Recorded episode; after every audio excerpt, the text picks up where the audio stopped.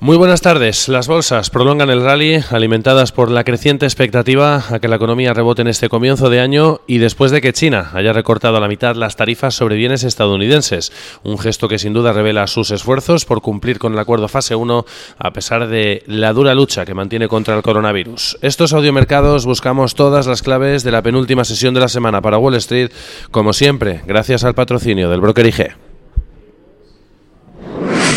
Potencia sus inversiones con los nuevos Turbo veinticuatro.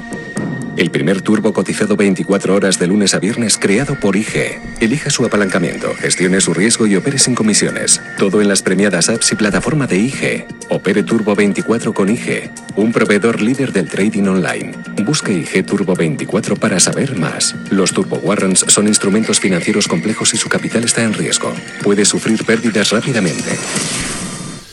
Con unos futuros que vienen en positivo tras el nuevo máximo histórico alcanzado ayer al cierre para el ese and pe quinientos, el séptimo en lo que llevamos de año, gracias hoy a que los inversores prolongan el optimismo después de que China haya anunciado que rebaja los aranceles sobre la importación de bienes estadounidenses a partir del próximo catorce de febrero en un intento por facilitar el cumplimiento de las compras comprometidas en el acuerdo fase uno con Estados Unidos. Baja de hecho esos aranceles a la mitad, los que estaban en el diez al cinco y los que estaban en el cinco al dos coma cinco por ciento a partir del catorce de febrero, y también en un Un claro gesto buscando un movimiento similar por parte de la Casa Blanca en plena lucha intensa por el coronavirus, una epidemia que deja ya un saldo de al menos quinientos sesenta y cinco fallecidos y más de veintiocho mil afectados. Pekín además estaría planteándose apelar a una cláusula del acuerdo comercial, apelando a Estados Unidos a la revisión de los compromisos adquiridos por causas relativas a desastres, según avanza hoy el Global Times, aunque añade también que no lo esperan de momento antes de que termine el primer trimestre del año. Mientras, compañías estadounidenses estarían sorteando las tarifas impuestas desde Estados Unidos sobre bienes chinos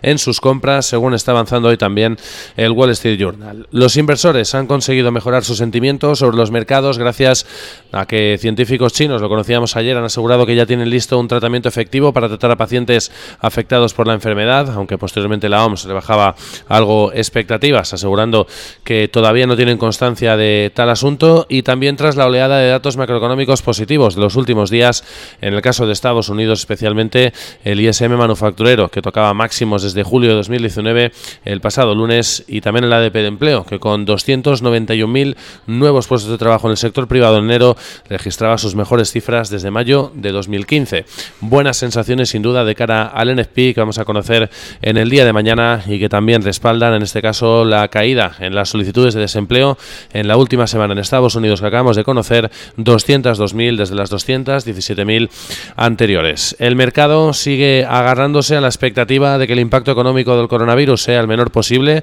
hoy eso sí con advertencias de las tres agencias estadounidenses. Fitch dice que espera un impacto,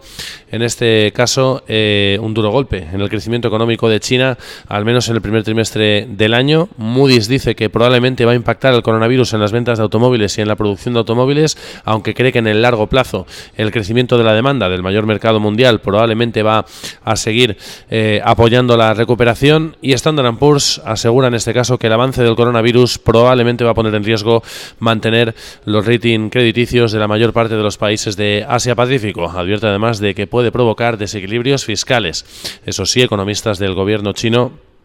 han asegurado en el lado contrario hoy al Global Times que no creen que el crecimiento del primer trimestre vaya a caer por debajo del cinco por ciento como empiezan a pronosticar algunos analistas. Un impacto económico que ya temen en el mercado de petróleo. De momento estamos pendientes de Viena, donde sigue la reunión del panel técnico de la O P E P. La propuesta del organismo es recortar la producción en otros seiscientos mil barriles por día adicionales y mantener una reunión extraordinaria para debatirlo los ministros de energía el próximo catorce a quince de febrero, aunque de momento Rusia no está todavía de acuerdo con dicha propuesta y todavía están negociando a ver cuándo sería esa reunión y si finalmente se acepta esa propuesta de recortar la producción en seiscientos mil barriles por día. Lo político, de momento, sigue coleando esa victoria de Donald Trump ayer en el Senado en esa votación final del impeachment que fue finalmente rechazado, con los republicanos cerrando filas en torno al presidente estadounidense. Con unos futuros, como decíamos, que vienen en positivo, con avances a esta hora para el Dow Jones Industriales del cero coma cuarenta y dos por ciento cero coma cuarenta y dos por ciento,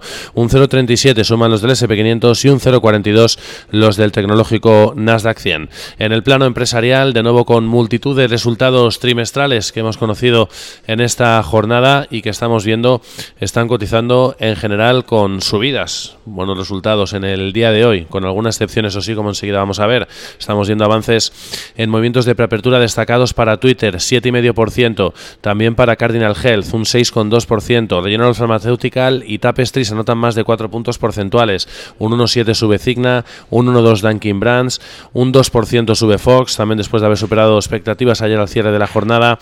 Vemos también un dos coma siete por ciento de subida para Bristol Myers, Philip Morris subiendo más de medio punto porcentual y avances también para Stila, en este caso del tres coma dos por ciento. En el lado contrario estamos viendo a dos compañías alimentarias que están decepcionando con sus cuentas, Tyson Foods, que se deja un dos coma tres por ciento, y Kellogg's, que cae un tres coma cinco por ciento. Qualcomm también se deja un dos coma dos por ciento, a pesar de que ayer al cierre superaba expectativas, cero coma noventa y nueve dólares por acción de beneficio frente a los cero coma ochenta y seis esperados, pero advertía también sobre posible disrupción de suministro de chips eh, desde China por el avance del coronavirus y que evidentemente podría cambiar sus perspectivas de ganancias para todo el ejercicio. Está cayendo, como decíamos, más de un dos por ciento Qualcomm en movimientos de preapertura. Caídas especialmente intensas, o sí, hoy para el fabricante de equipos médicos Becton Dickinson, se deja prácticamente un diez por ciento en preapertura después de Profit Warning. La compañía ha recortado pronóstico de ganancias para todo el año por un problema en uno de sus software estrella, a pesar de haber cumplido con las expectativas en el último trimestre en cuanto al beneficio por acción